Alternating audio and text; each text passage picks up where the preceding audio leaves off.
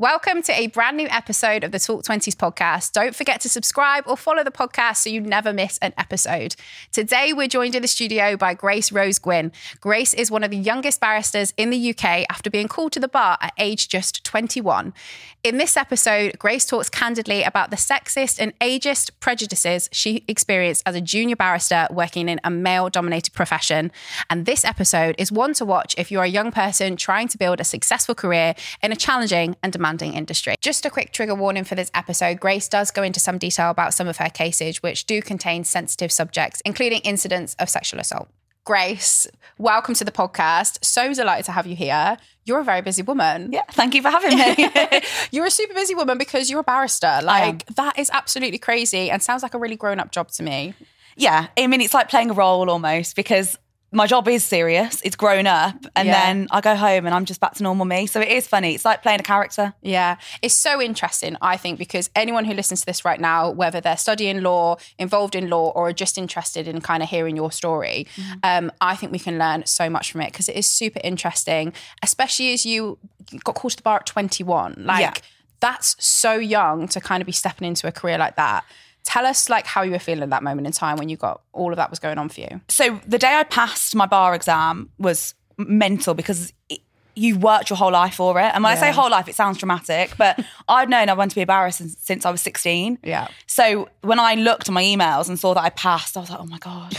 And then it was the call ceremony, which is when you get to wear your wig and gown for the first time and you will trot off to London and there's there's just swarms of you. Yeah. And it's literally like a scene from Harry Potter, everyone in their robes walking around. Love it. And then you all stand in a, in a line and then it's like graduation, but for the first time they declare you as a barrister of England and Wales, mm-hmm. and obviously your family are in the audience. So it is a huge moment, mm-hmm. um, but it is quite funny because you see passers by looking in, thinking, why are all these people in fancy dress? It looks like, you know, like a Comic Con situation. yeah.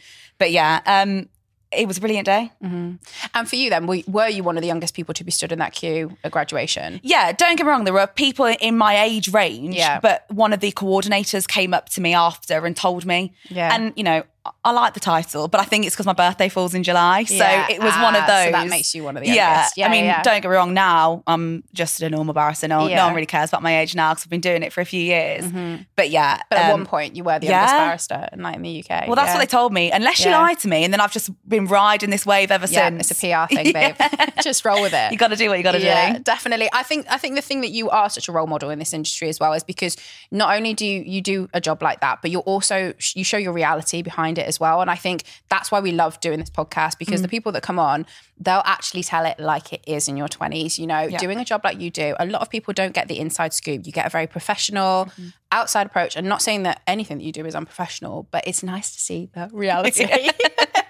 No, nice to see the reality. Absolutely. And I think it's important. And the reason I'm so open about the reality of the job is because I wish I had had that when I was going through this process mm-hmm. because it's so glamorized about, you know, you get the wig and gown and you get to stand up in court and argue. And people think it's like in America where you get to pace around a courtroom and slamming your fists on the table. Mm-hmm. And the reality is, it's a great job, but it is really difficult. And mm-hmm. the process to becoming a barrister is never spoken about in the way it ought to be. You know, mm. the rejection and the statistics to actually get pupillage, which is your training year, yeah. are ridiculously competitive. Mm-hmm. And so it's that knowledge that I like to give to people coming through the ranks and also what to expect. You know, on your first day as a barrister, funnily enough, you're not going to be doing a murder trial.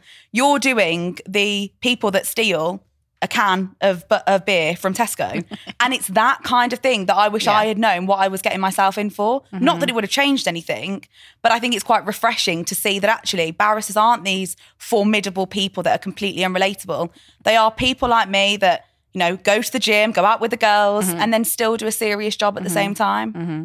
Absolutely. We're going to talk about the routes to kind of get into law and stuff like that. But I think what's really important to kind of talk about up top on the podcast mm. is the amount of conversations you've had to have because you're a young female barrister and people look at you like, do you even know what you're doing? Oh, 100%. Like, yeah. That, I mean, of course, like a lot of people are going to have questions and stuff like that. But how much has that impacted you as, as a barrister? It happens a lot and it, it happens over the smallest of things. I mean, I was wearing a long black puffer coat and I was questioned as being a client simply because I was in that coat. And because I was young and female.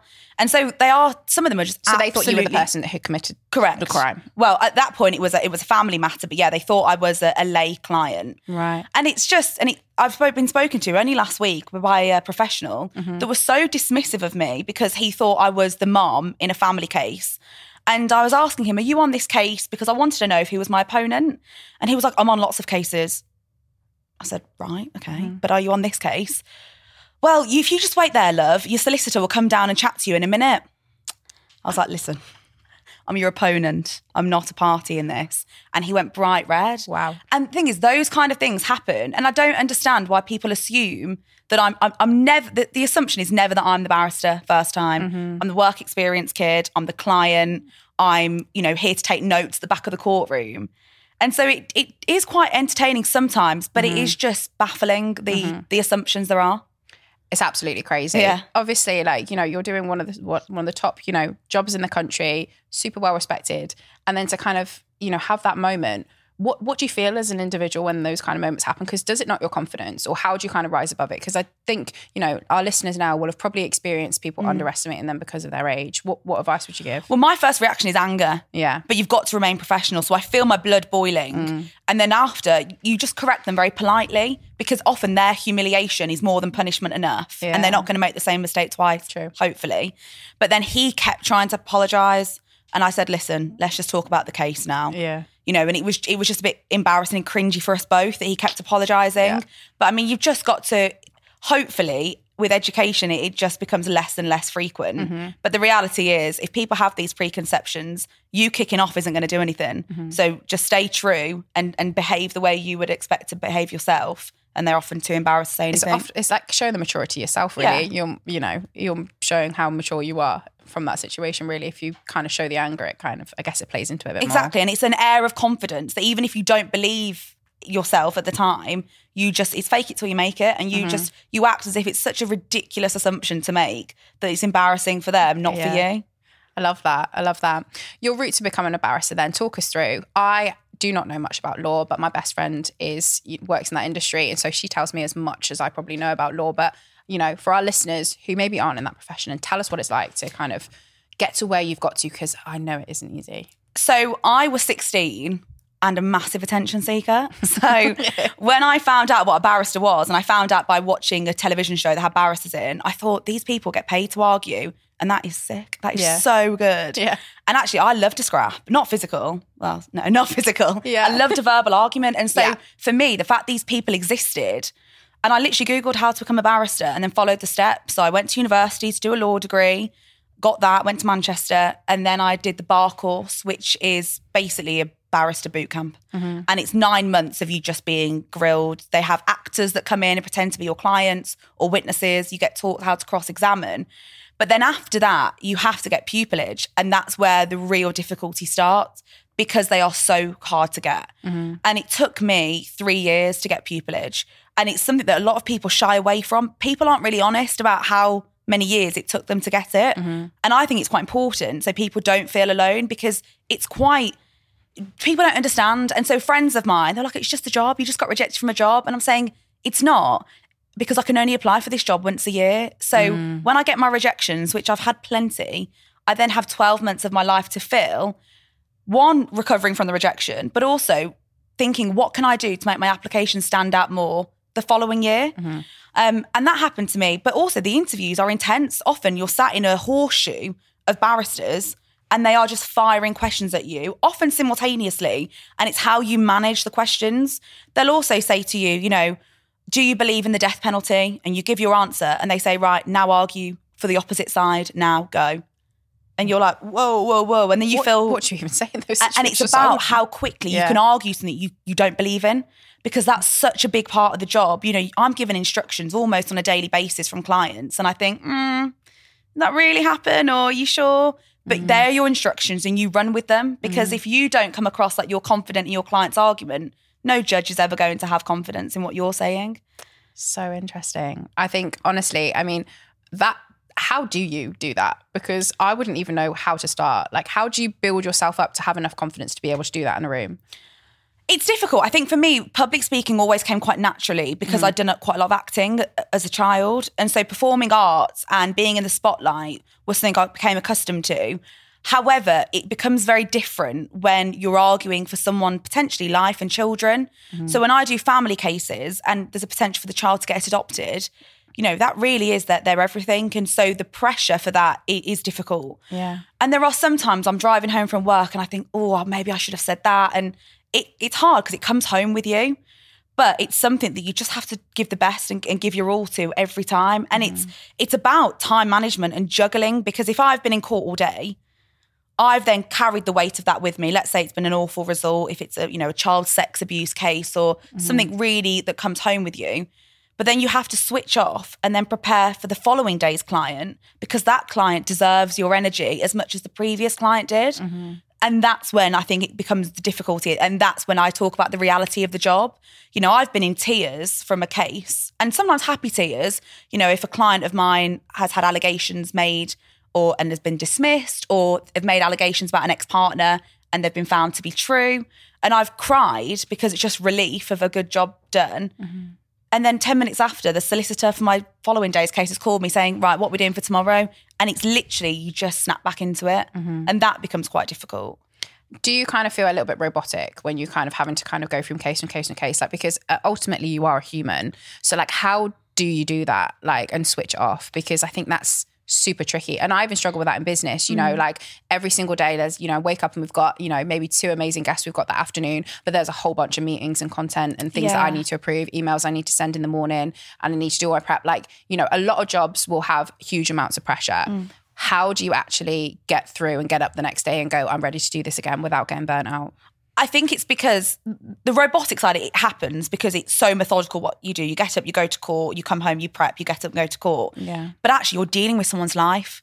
And so complacency is a killer in this game because ultimately, I might be someone's one shot to get their child back or, Yeah. you know, for whatever reason. And so the emotion, and for that six hours, I am that person's voice in that case. And so for me, there's a robotic side and methodical that I get up and do my job, but there's an emotional investment that I have because I have to give the best service to my client. Mm-hmm. And if I'm switched off to their needs and to their feelings and what they're trying to achieve, then they may as well instruct someone else because mm-hmm. I'm not going to do the best job for them. Mm-hmm. And it's the it's the pressure that you've got a real life client sat behind you and they are asking you to fight for them that stops you becoming too robotic or too complacent, I would say. it's so interesting. And i think you know i'd be really interested to understand how how someone helps you train for that as well. So like you know going through your pupillage um how do were you one of the youngest there? Do you think your sex and gender and any of those kind of things were kind of taken into account through your training? Um and and kind of what was that to kind of get you to your point where you are today in regards to the pupils, when I was going through my pupillage, the pupils were a very similar age to me, so I didn't feel any different then. Yeah. And insofar as my chambers where I work wasn't treated any differently, it becomes very apparent when you've got a real client. Mm-hmm. I've had male clients that have refused to have me as their barrister because I'm a woman. And it's often those that have been accused of sex offences and they don't feel comfortable talking about that with a female.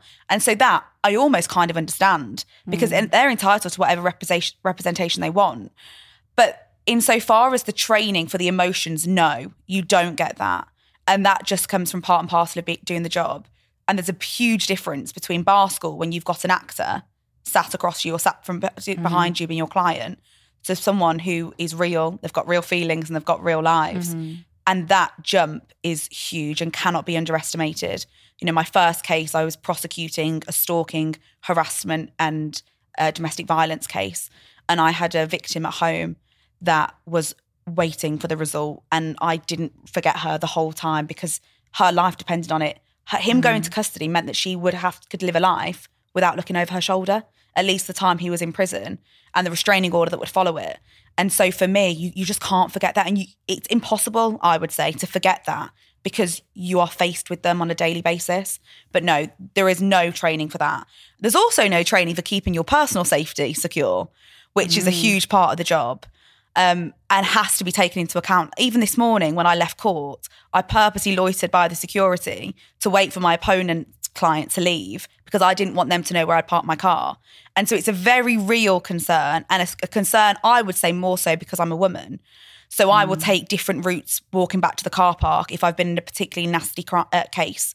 You know, last week I was prosecuting again. Well, I was cross-examining a domestic abuser, and again I waited at court for him to leave and asked security to let me know when he'd gone because I didn't want him to know where my car was or what my number plate was. That you don't get taught at bar school. That's just you've got to go with your gut and what you feel is right and safe for you at the time. Have you ever felt unsafe Yeah. in what you do? yeah, Yeah. there's been a few occasions. I was I was followed home once um, when I, I lived in Devon and I used to walk back from the court. And a man I prosecuted that morning because I used to practice crime at the time. He followed me back, and I was walking really weird ways to get back to my to my house. And I my heart was in my throat at that point. I've also had uh, court security that have come to me in the Crown Court and say, uh, Miss Gwynne, we don't want you to leave yet because the defendant uh, that you've just been cross-examining for however long is stand, standing by your car because I was the only car left in the car park. And there are times like that. You know, my mum bought me a personalised number plate for Christmas. I haven't put it on my car yet, as in Christmas 2021. I haven't put it on my car yet, just because in the back of my mind, I'm thinking, is this a wise decision for you to do for your safety? So that it, it's a it's a huge consideration and a massive part of the job. Did you think about all those things when you wanted to be a barrister? And didn't know about those things. That's the thing. You don't you don't think about it. No. Um, and this is why I talk about it on my Instagram because it's important for people to know what they're letting themselves in for. I'm not doing it to dissuade people from joining. I want as many juniors as possible. But I wish someone had told me. Mm-hmm. You know, it's like I'm writing a book at the moment, and it's literally a book that I wish I'd had when I was going through that process of becoming a barrister, getting pupillage, and your first few cases, because it's important to know what you are letting yourself in for. Mm-hmm. When you step into your 20s, some of the biggest struggles our listeners share with us are money orientated. We know it's hard sometimes to find your feet in regards to money when big life changes happen. Maybe you're leaving uni, moving out, moving cities, starting a new job, getting married, making career changes, starting businesses. These big life moments can be expensive. And that's why we've teamed up with our sponsors, Zopa Bank, to open up more conversations around money. To us, it's really important that we talk more openly with our friends and close network about how money impacts our lives. So let's stop brushing this under the carpet and start opening up. Thank you, Zopa, for supporting us on this mission. You can find out more about Zopa by downloading their app. Talk to us about your first few cases then, because that also coincided with the start of the COVID 19 pandemic. It did. It's very anticlimactic. Yeah. You know, you wanted your wig, your gown, and all of that kind of stuff. Talk us through like the beginnings of that then. So in pupillage, you spend the first six months shadowing barristers around court. So you are effectively a work experience kid, really, and you just learn the ropes. And the second six months, that's the first day of your second six, that's the big day. Because it's the first day you are the barrister. Because in your first six months, you don't speak, you just sit behind the barrister. And my first case was eight days after the pandemic. So my first case was the 1st of April 2020, and we went into lockdown the 23rd of March. Mm-hmm. So I'd spent months. As soon as that booking went in my diary, I spent months amping myself up. I was like, that's it. I'm going to wear really high heels. I'm going to wear thick opaque black tights, my wig, my gown. I'm going to swan around. I'm going to be a real barrister.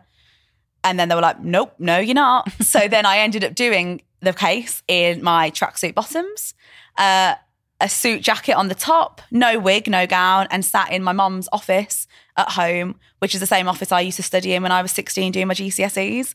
So it was a bit like, and Yeah. you know, I was doing this really serious job, and then my mom was cooking me tea, you know, so it just didn't make it didn't make any sense whatsoever, and that went on for, for- until the courts reopened. Mm-hmm.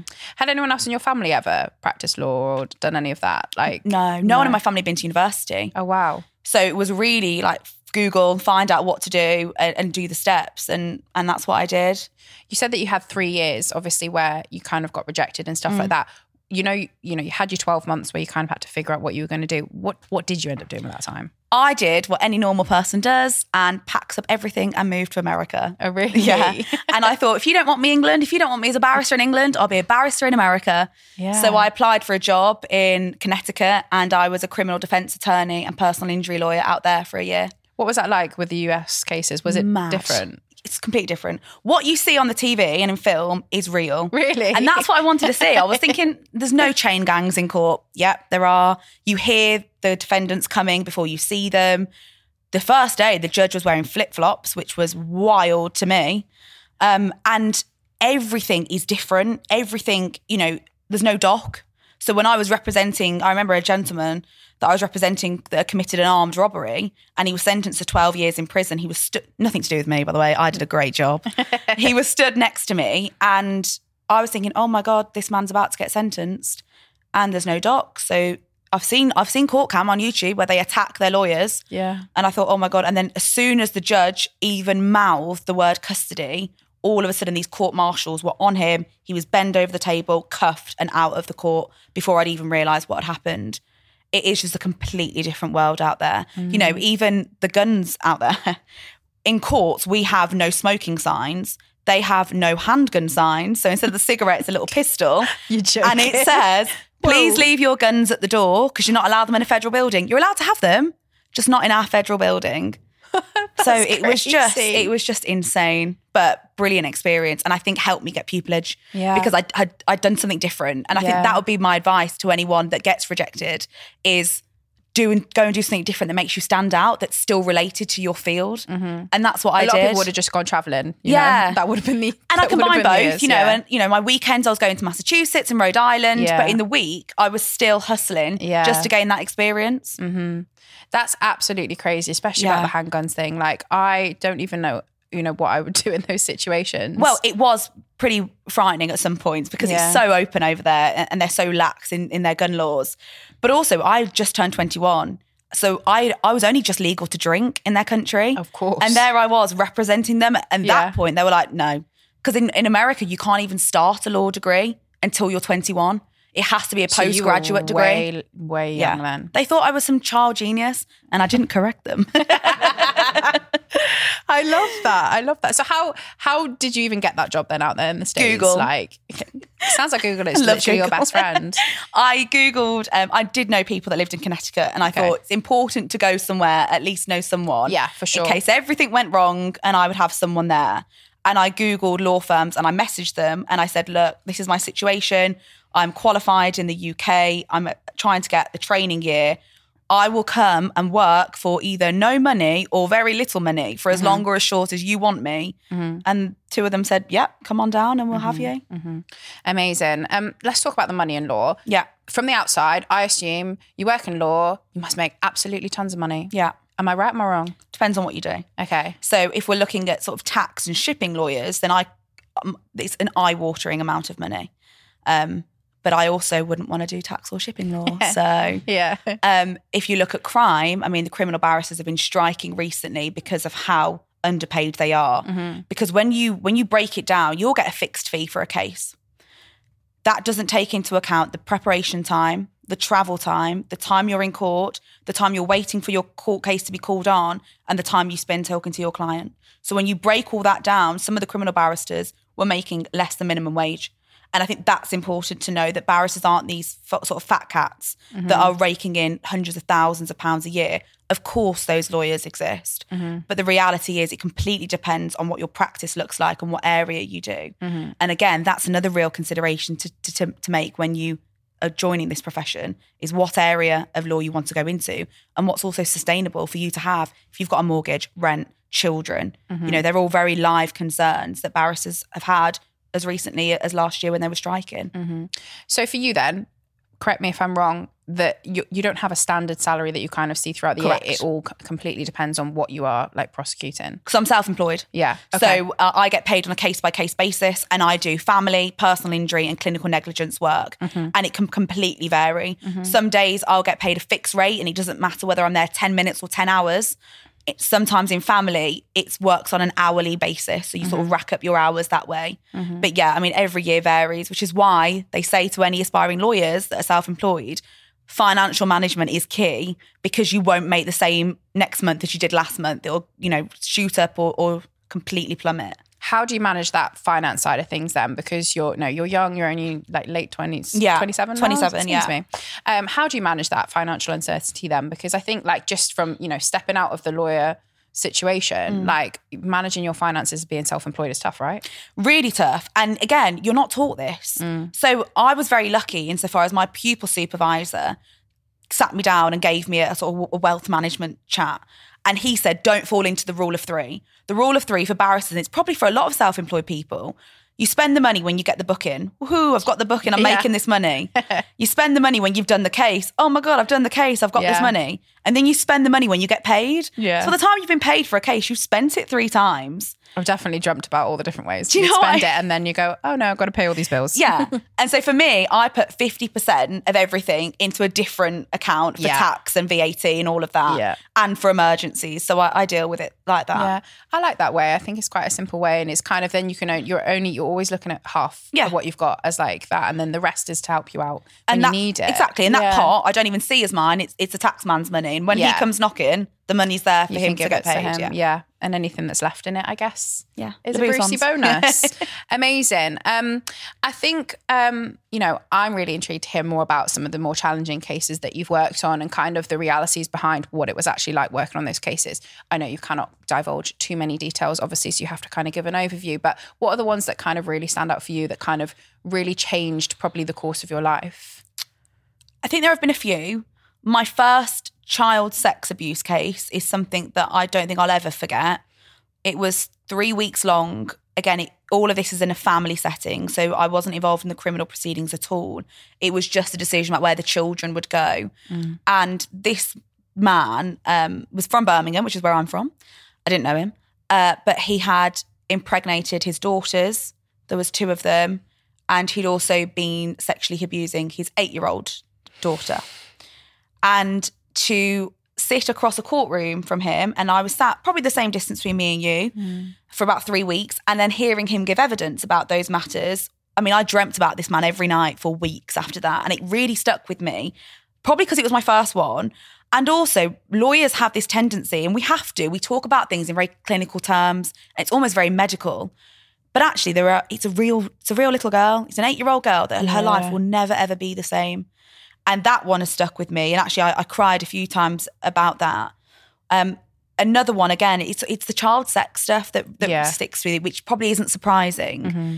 Um, but just so about that three-week long one, that man hadn't even been charged with a crime. We were dealing with the family, so I don't even know whether that man was criminally prosecuted for that. The next one again wasn't was not too long after that. Again, I was very junior, and a man had been arranging for people in Thailand to come over and rape his daughter, and he'd been filming her in the bath Sorry, and what? basically marketing her as a sex toy. And I had to read about 500 pages of text messages. So I didn't see anything because the police do all of that and we get descriptions. So we are sort of safeguarded from Yeah. that aspect. But I had to read the the bargaining that happened over this infant. Um, that one was pretty tough. And I remember the, the barrister I was with said, Grace, go home. Because I was reading and there was just tears stre- streaming.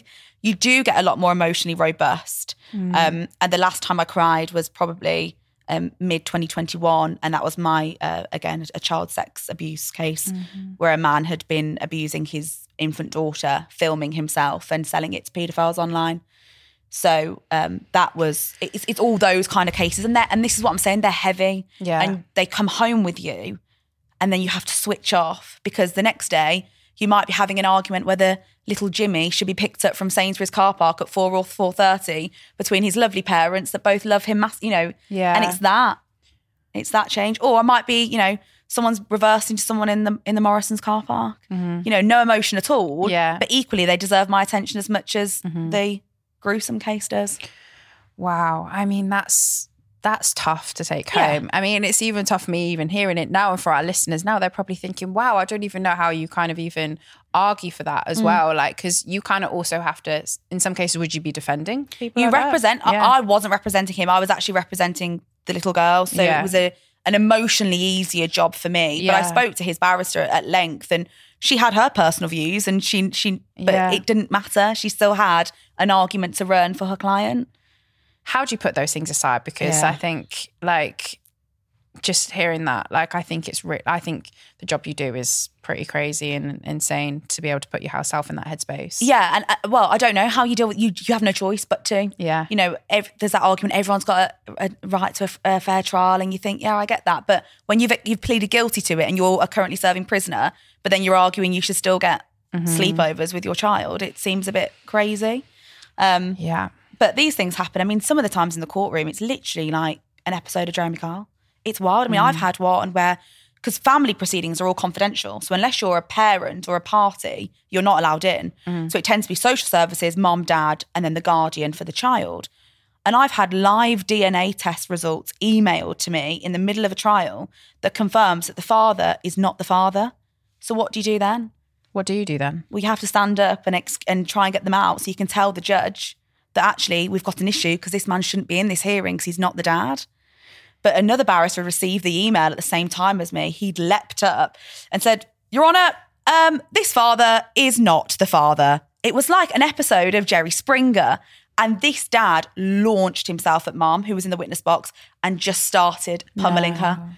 So we're all escorted out by security, and then we're locked in conference rooms. And dad's just going mad. He's throwing chairs at people. He's got a social worker around by the throat. And this is, and then you, you just finish at four thirty, and then you're like, see ya. Do you finish at four thirty though? No. Is that normal? Like, how long can a day go? I've been the latest I've been sat in a courtroom in a physical courtroom is quarter to ten in the evening, and that was on that three week sex tri- trial. Um, it's not a nine to five. Yeah. So, for example, today I've been in court this morning, mm-hmm. finished at midday, and now I'm here. Mm-hmm. And then tomorrow I might be in court for seven hou- hours. It completely depends on how the case is going, how quickly the judges are running. Mm-hmm. But then you come and prep when you're Yeah. home. Yeah. So tonight I'll go back to Birmingham and then probably be up till one, two in the morning prepping for tomorrow's case. But you're a 20 something that enjoys going out and having a good time. yeah. You've got, you know, I think that's one of the things that a lot of people will look at on your social media. Like you are a normal Yeah. Mm-hmm. 20 something year old female. You like going out, having a good time. You like spending time with your friends and stuff like that. How does that part of Grace slot into life as a barrister? I think she comes out at like 5 p.m. on a Saturday and then goes goes back in about 10 a.m. on a Sunday so I can prep for the Monday. I mean, so much of this job is going out, but it tends to be going out with networking with clients. Yeah. But yeah, the weekends, I, I I I don't do any work on a Saturday. I never have. And I will always work on a Sunday to prepare for the next week. So it's like one day off per week, Yeah. and that's your kind of free time and mm-hmm. stuff like that. You've also had people comment and say really strange, in my opinion, things about how you couldn't possibly be a barrister because of the way that you look and Yeah. dress. To me, it's Because I've got horrifying. boobs, yeah. because you've got boobs. Yeah. someone's literally said that to you. Yeah. Because I've got because I was showing cleavage on a night out, so no barrister should do that. So I couldn't have been one. I said, okay, sorry.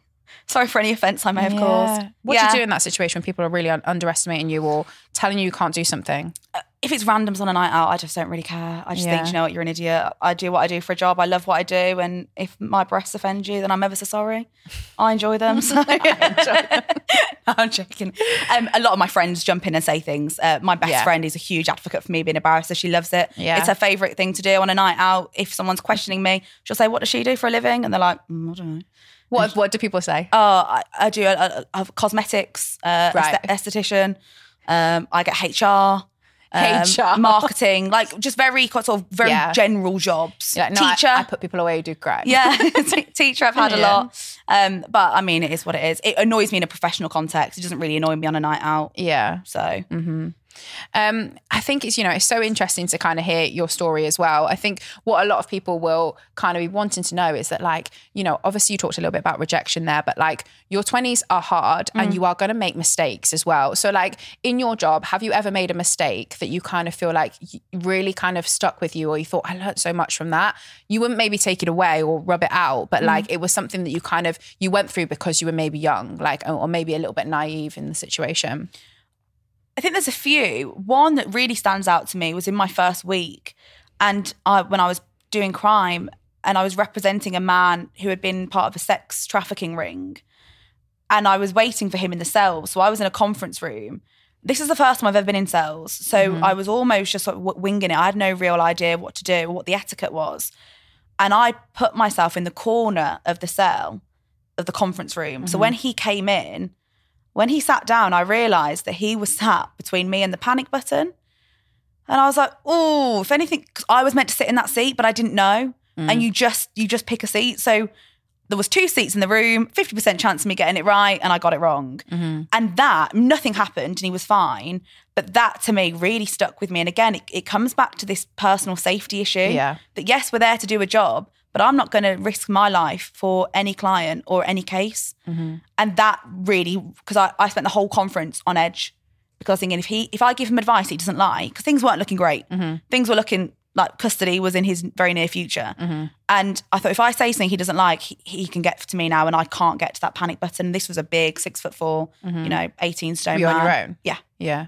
So that I think was it a mistake? Yes, and but I massively learned from it. Yeah. But the real take home, I think, for me, my career has been rejection and, and knockbacks because Mm. there are some times I've been so low from just having chambers reject me and say I'm not good enough for them. Mm. And the chambers I'm at now is my dream chambers, and so everything for a reason. And you know, persevering and doing different things and hearing no, using it as motivation to then get a yes. I think is my biggest le- learning lesson so Mm-hmm. far in life. Absolutely. And I think, you know, it's we always talk about on Talk Twenties, we always say that like nobody's perfect Yeah. and everyone is working on something in their lives. You know, it's amazing that you are, you know, a barrister and a lot of people will be looking up to you. But we know from speaking to so many people like behind the scenes that like that's not the reality. Like everyone is actually trying to get better at something in their life at this moment in time. For you, what's what's that thing that you're trying to get better at professionally or personally? What's that thing you're trying to work on for yourself right now? To me, it is being a better barrister. It's it's getting more and more complex cases and you know important cases, but also combating any self doubt. Mm. And I think the part of it is internal, but also part of it is external because people are doubting me on a daily basis. And it's just again having that air of confidence. I come across as a very confident person, but there are some times I think, oh god, I'm not the real barrister here. You know, these people in their 40s and 50s are the real barrister, especially when they're throwing their weight around. Mm-hmm. Because some of these people have been doing this job longer than I've been alive, and they Yeah. seem and it's a constant game of poker. So you've got a, a poker face on the whole time. Sometimes you're bluffing, but the reality is you've got to pretend to be confident just so it in, instills almost fear in your opponents. Mm. Because the moment they smell weakness, I feel like you're done. So I think dealing with self confidence um, mm-hmm. and self doubt would be a huge thing that I'm trying to work on. Mm-hmm. And for those young people who are kind of breaking into an industry that is quite traditional, you know, mm. they've got certain ways of doing things, certain routes that you've got to go, and it's quite rigid and stuff like that. What advice would you give to young people who are kind of going through that? You know, it's, I think it's probably similar for, you know, medicine Yeah. and, and, you know, law. They always come up as those things that, you know, you have to follow a certain set path and it can be really hard. What advice would you give? My advice would be do what you enjoy for as long as possible. You don't need to get a law degree. So if anyone tells you you do, that's not right. Mm-hmm. Do a degree that you're passionate about, whether that and, and with a lawyer you can do any degree and then you just do the conversion course as soon as you've got that degree. Mm-hmm. So I would do what you want to do, keep it in the back burner if you're not sure, experience as much as possible and be sort of different with your experiences as well. And then if you want to convert, then convert at the last minute. You know, it's mm-hmm. an easy job to do, just convert. Did you do law at uni? I did, but Yeah. that's only because I knew I wanted to be a lawyer. Yeah. Teachers of mine were saying, do history, do English, you like them. You've never done law before. Mm-hmm. And law's really dry and it's three years and. But I knew I wanted to do a law degree. So I Mm-hmm. didn't want to put something off for three years. I didn't want to do English or history degree. You know, Yeah. no disrespect to anyone that does those degrees. But for me, I did what I wanted to do, and Yeah. that was law. And you saw your path and you kind of just just went with it. And Yeah. also, don't look at what these people, the traditional barrister, doctor looks like and think you've got to make fit the mold. You don't. I don't come across, well, I hope not, as a traditional stereotypical barrister. I like to think I'm relatable, approachable, but I'm still very good at my job. Yeah, And you you can are. be you Yeah. and also be very good in, in whatever profession you choose. Mm-hmm. I love that. Grace, it's been so amazing to have you on the podcast. Thank you for breaking down so many barriers for, you know, the young people that listen to this podcast and the, people in their 20s who are also trying to, you know, navigate their careers and try and, you know, make make space and, and prove that they are absolutely amazing no matter what age they are. You know, I think you're an amazing advocate for that for sure. Um, we always end our podcast though Yeah. with the very same question that we ask all of our guests. And it's if you could look back at 20 year old Grace, you know, the ghost of 20 year old Yeah. Grace, and give her just one piece of advice that would see her through her 20s, what would you want to tell her? I tell her to chill out. Like, relax. You're 20 years old. I know you want to be a barrister, but stop and just just breathe. Everything will work out how it's supposed to be, and you will be one. But just have fun and do exciting things and stop putting so much pressure on yourself to get established so early on. Do you wish you'd actually said that to your Yeah, hundred self? percent. Yeah. I wish someone had told me that everything was going to be fine, Yeah. and that I would be a barrister one day because I was hustling so hard, thinking I'm never going to make it. I'm never going to make it. Yeah. You know, I was seeing friends of mine get pupillage, and I wasn't. I was thinking, right, that's it. I'm never gonna. Mm-hmm. I'm never going to be a barrister. So now I am. I wish I would have just enjoyed the process a bit more. you know, stop. And it's the amount of pressure I put on myself. I made mm. myself ill. You know, I gave mm. myself shingles. So I, I And for, really tho- for those young people who are kind of in that position and probably telling themselves Yeah. that right now, what, what would you say? I would say that at 20 years old, you are fresh out of Yeah. any any organization. You come university, school, college. So just take a breather, do something fun, learn from it, get a bit of life experience. What stood me in good stead for getting pupillage was the fact I'd gone and done other things mm-hmm. and they liked a well rounded applicant. So actually, you coming fresh from university isn't always the best seller mm-hmm. because you've got nothing else to offer. Go and do something else for a while, something interesting, and then go and apply when you're a bit more well rounded. Mm-hmm. Thank you, Grace. I've so loved having you on the podcast. It's been amazing to chat with you. Thank you so much. Thank you for having me.